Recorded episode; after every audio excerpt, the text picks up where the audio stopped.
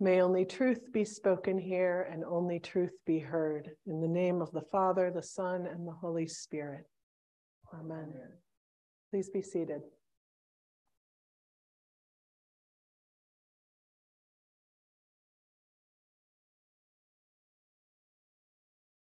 The question that stood out to me all this week as I read this gospel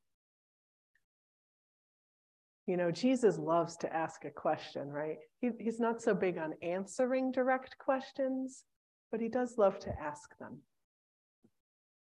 The question he asks this week What are you looking for? Another translation of this text has him ask a little more colloquially, What are you after?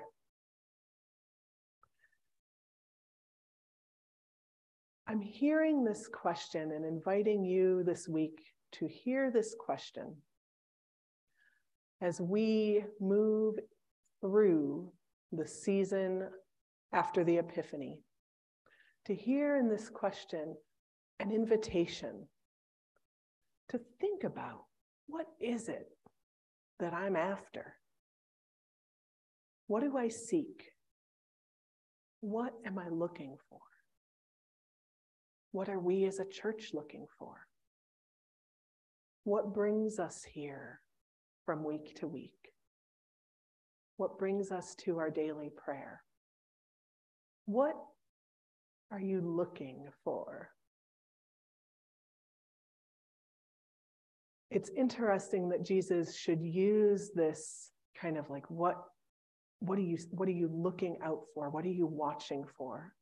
In fact, we see that all through this text. John the Baptist, look, the Lamb of God. Behold, the one I was telling you about. There's a lot of seeing.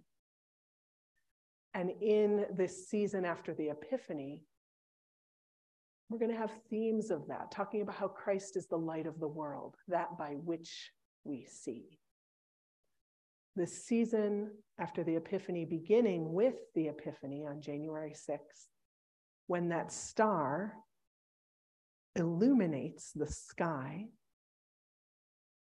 and brings people from far away to see the child Jesus laid in the manger, brings these wise ones on their journey. Jesus will draw all people to himself, right? So, beginning this season, we have this illumination, and that theme continues. We see, we behold what maybe we didn't see, what we didn't know before. An epiphany is kind of an aha moment, right? I get it. From the Epiphany, we move into the first Sunday after the Epiphany. That was last week.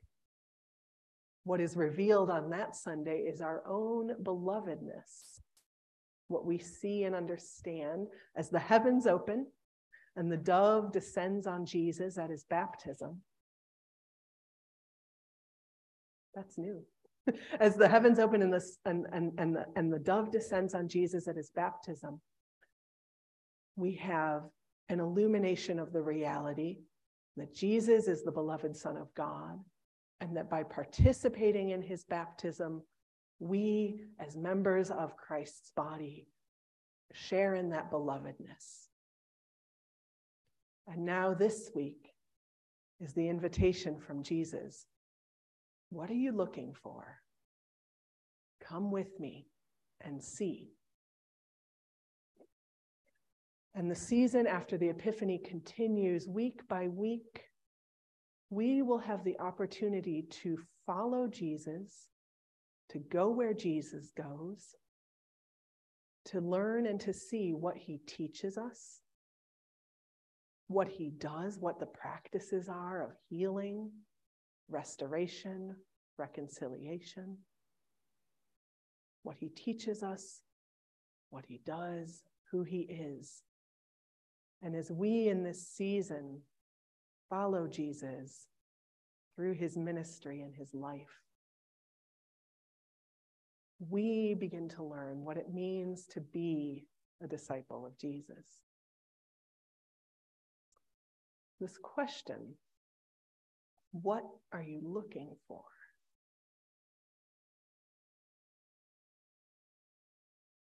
The folks that Jesus calls who have come to him, they have an interesting answer, don't they?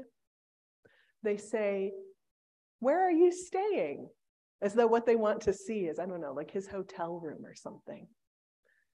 Um, and Jesus says, Come and see. What happens from there, though, is not that they get to go to the place where Jesus is staying and stay there and be all done, right? Wrap up their journey. They, they're invited to come and see, but they don't sort of get to find what they're looking for and stay there. Remember how Jesus says, Birds of the air have their nests and foxes have their holes, but the Son of Man has nowhere to lay his head. So when Jesus invites them to come and see the place where he is staying, it's not a destination. He's inviting them to begin to join him on his journey as he invites us.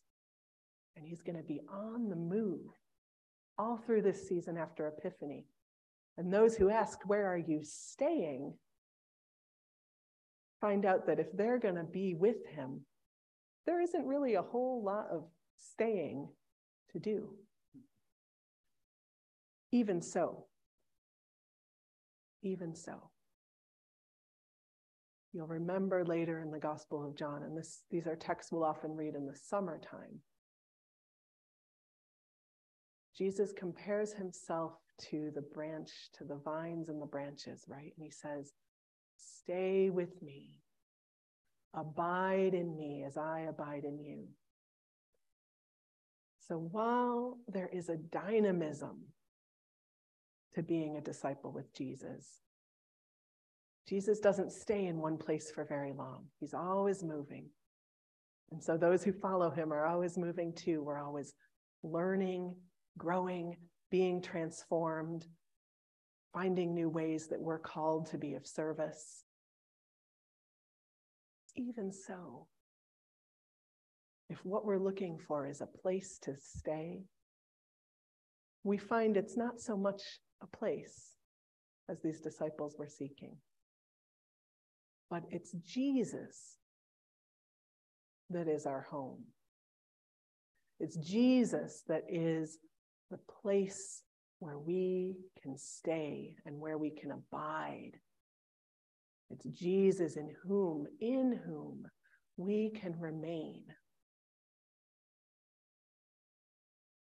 And if it is the case that to follow Jesus means to always be on the move, to have maybe nowhere we can lay our, lay our head or rest on our laurels.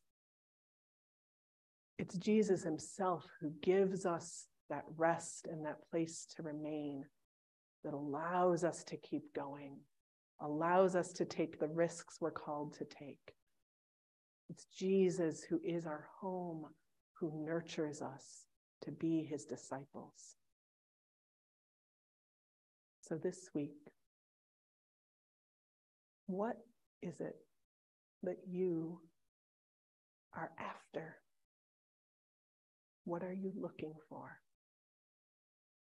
And how might we find it together in turning toward Jesus, whom we follow? Amen. Amen.